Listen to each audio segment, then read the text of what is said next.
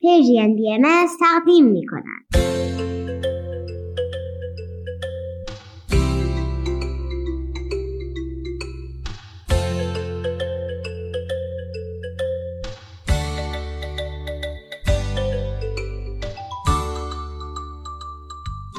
سپیدار و ویز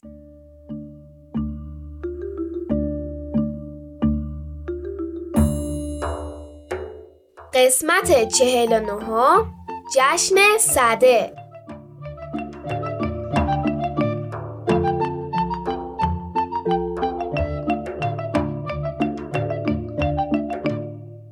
سلام بچه ها روز بخیر. به برنامه ما خوش اومدین. امروز 13 بهمن ماه 1401 خورشیدی و دوم فوریه 2023 میلادیه. جشن صده مبارک باشه. با اینکه توی این روزگار سخت حفظ کردن روحیه و حالا هوای شاد داشتن خیلی خیلی کار سختیه ولی خانواده ما باور داره که به یاد آوردن جشن قدیمی ملی مهم هستن. این جشنها مثل نوروز، تیرگان، مهرگان، یلدا، صده و چهارشنبه سوری بخشی از هویت جمعی همه ما ایرانی است. و به نظر من اهمیت داره که همه ما به یاد بیاریم حفظ روحی و امیدواری به آینده مهمه به همه این توضیحات فکر کردیم و با توجه به اینکه تا سالگرد حضور ویزجونم روی زمین کم مونده خانواده ما در این هفته جشن صدر رو با سبک خودمون هر طوری که در توانمون بود برگزار کرد. از صده برای ویز گفتیم و مطالبی که در مورد شاهنامه یاد گرفته بودیم و مرور کردیم.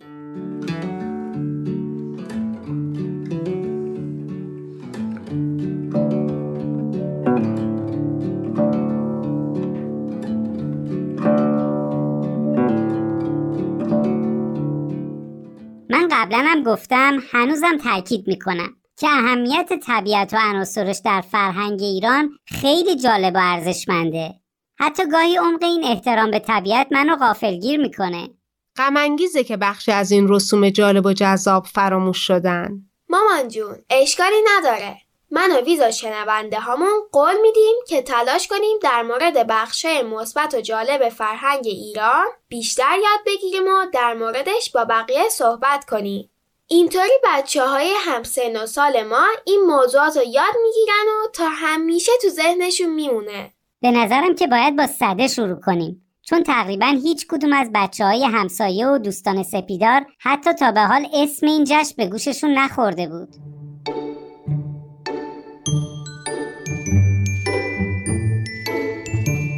جشن صده در شامگاه ده بهمن ماه اجرا میشه همونطور که ویز گفت این جشن یکی از جشنهای بسیار قدیمی ایرانی است در حدی که بعضی از نظریه پردازها و تاریخ شناسان باور دارند که جشن صده مثل نوروز از قدیمی ترین جشنهای ایرانیانه و میگن از حدود 5000 سال پیش جشن گرفته می شده. دلایل مختلفی برای این جشن مطرح میشه. مثلا یکی از این دلایل میگه از ده بهمن ماه تا نوروز پنجاه روز و پنجاه شب باقی مونده. اینطور که من در اینترنت تحقیق کردم گویا از دوران گذشته عدد چهل در فرهنگ شما مهم بوده. مثلا به چهلمین روز بعد از تولد نوزاد یا به چهلمین روز بعد از درگذشت فردی توجه ویژه‌ای می شده. جشن صده درست چهل روز بعد از شب یلدا که شب تولد ایزد مهرست برگزار میشه. در گذشته ماه آبان شروع فصل سرما محسوب می شده و ده بهمن میشه صد روز بعد از شروع فصل سرما. ولی در بین آدما راجع به یکی از دلایل جشن صده تقریبا توافق وجود داره. اینکه دلیل جشن صده توی شاهنامه مطرح شده. در واقع صده جشن پیدا کردن آتیشه. از قدیم مردم محله شهر و روستاها با مشارکت همدیگه هیزم جمع کردن. انگار همکاری و همبستگیشون هم با انجام این کار مشترک جشن می گرفتن. مردم هم روی پشت بوم خونهشون آتیش درست می‌کردن هم یه آتیش بزرگ دست جمعی روی یه بلندی برپا می‌کردن. توی این مراسم دعا و آواز خونده میشه و مردم کنار همدیگه پایکوبی می‌کنن.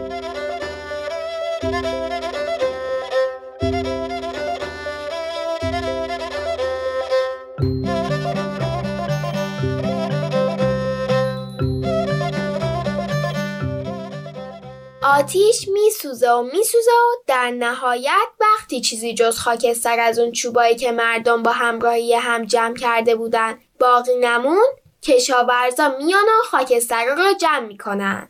اون خاکستر به زمینه کشاورزی پاشیده می شده. چون باور قوی وجود داشته که خاکستر آتیش جشن صده برکت بیشتری به محصولات اون سال میدن. سپیدارجان اشاره کوتاهی به داستان پیدا کردن آتیش در شاهنامه کرد. همون دهم بهمن ما ما همگی در حیات خونه دور هم نشستیم و از پدر سپیدارجان خواهش کردیم که برامون این بخش از شاهنامه رو بخونن و به نور آتیشی که درست کرده بودیم زل زدیم.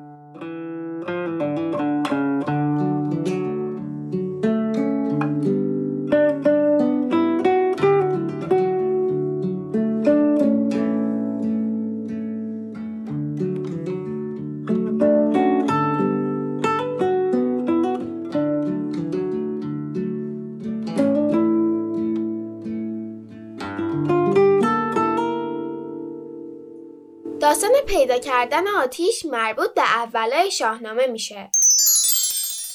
هوشنگ از پادشاه های سلسله پیشدادیان قهرمان اصلی این قصه است. پیش به معنای مقدم یا قبله.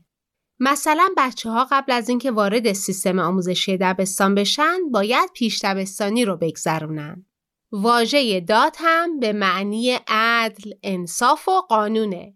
به نظر میاد که بعدها به این سلسله لقب پیشدادیان داده شده. افرادی که اولین قانونگذارا بودند. اولین پادشاه این سلسله و اولین پادشاه شاهنامه گیومرت یا همون کیومرس بوده. این پادشاه های پیشدادی چند تا شخصیت خیلی معروف دارن. مثلا شاه جمشید یا زحاک ماردوش هم جز پادشاه های همین سلسله هستن. ولی ما امروز با اینا کار نداریم. با گیومرت پسرش و نوش کار داریم. در روزگاران خیلی دور دیوهای قولپیکر فرمان روای زمین بودن. اونا شب و روز زمین و آتیش و گیاه ها رو اذیت می‌کردن.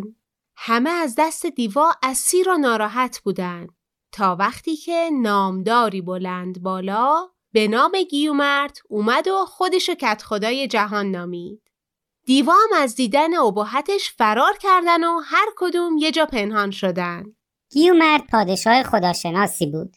در هر موقعیتی به آفریدگار جهان درود میفرستاد. به مردم کمک می‌کرد و با همه حتی حیوانات مهربانی می‌کرد. او بود که به مردم یاد داد چطوری از پوست حیوانات برای خودشون لباس بدوزن. گیومرت یه پسر داشت و به قول فردوسی سیامک بودش نام و فرخنده بود گیومرت را دل به او زنده بود.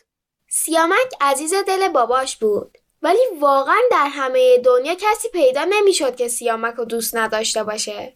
البته بجز دیوها.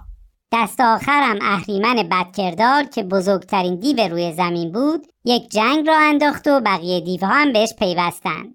سیامک متاسفانه در این جنگ از دست رفت. پدر شاه ایران به قدری غمگین شد که میدان جنگ و رها کرد و همراه لشکری از حیوانات و آدمیان و حتی پریها به کوه ها رفت تا عزاداری کنه. تا اینکه نشستند سالی چنین سوگوار پیام آمد از داور کردگار. خداوند به گیومرت فرمان داد که دوباره خودشو برای جنگ با اهریمن آماده کنه. پسر سیامک هوشنگ که حالا وزیر پدر بزرگش شده بود اومد و گفت منم می‌خوام بیام. هوشنگ موفق شد که لشکر دیوها رو شکست بده. گیومرت هم که از نوش راضی بود تا دوران پیری به خوبی و خوشی زندگی کرد. بعد از او جهاندار هوشنگ با رای و داد به جای نیا تاج بر سر نهاد. هوشنگ به جای پدر بزرگش پادشاه شد.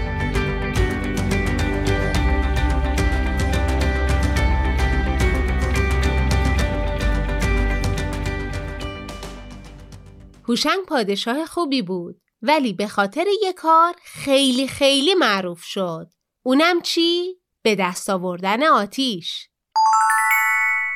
روزی روزگاری هوشنگ در کوهستان میگذشت که ناگهان به مار نیشداری برخورد این مار از زیر یه سنگ در اومده بود و داشت خودشو آماده می‌کرد که به شاه هوشنگ حمله کنه.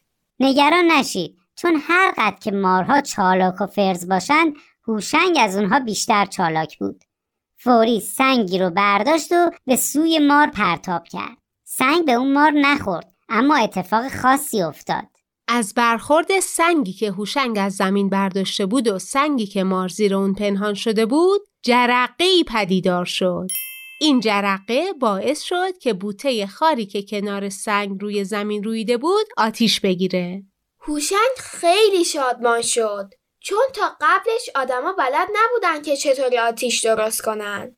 این اتفاق خیلی مهمی در تاریخ آدما بود. هوشنگ به همین مناسبت جشن زیبای صده را پایگذاری کرد. زندگی آدما عوض شد چون موفق شدن با کمک آتیش سنگا رو گرم کنن، بکوبن و فلز آهن و ازشون استخراج یا جدا کنن. هوشنگ به آدما آهنگری یاد داد و باعث شد ابزارهای مهمی مثل تبر، اره یا گرز و تیشه به دست بیاد. این ابزار به آدما کمک کرد که به جای گردآوری کردن غذا از طبیعت یا شکار کشاورزی کنند. هوشنگ آدم مهمی تو تاریخه چون یکی از دلایل مهم برگزاری جشن صده رویارویی هوشنگ با ما را به دست آوردن آتیشه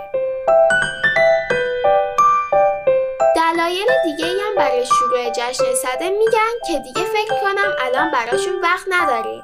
ده بهمن ما در حیات خونه آتیش روشن کردیم. این قصه ها رو گفتیم و به درگاه خدای بزرگ دعا کردیم. امیدوارم سال بعد دهم بهمن جشن صده رو با هم جشن بگیریم. اونم با یه جمعیت خیلی زیاد. پس بچه ها حواستون باشه از جشن صده برای بقیه هم بگید خوشحالم که اینجا روی زمین هستم. وقتتون بخیر. فعلا خداحافظ.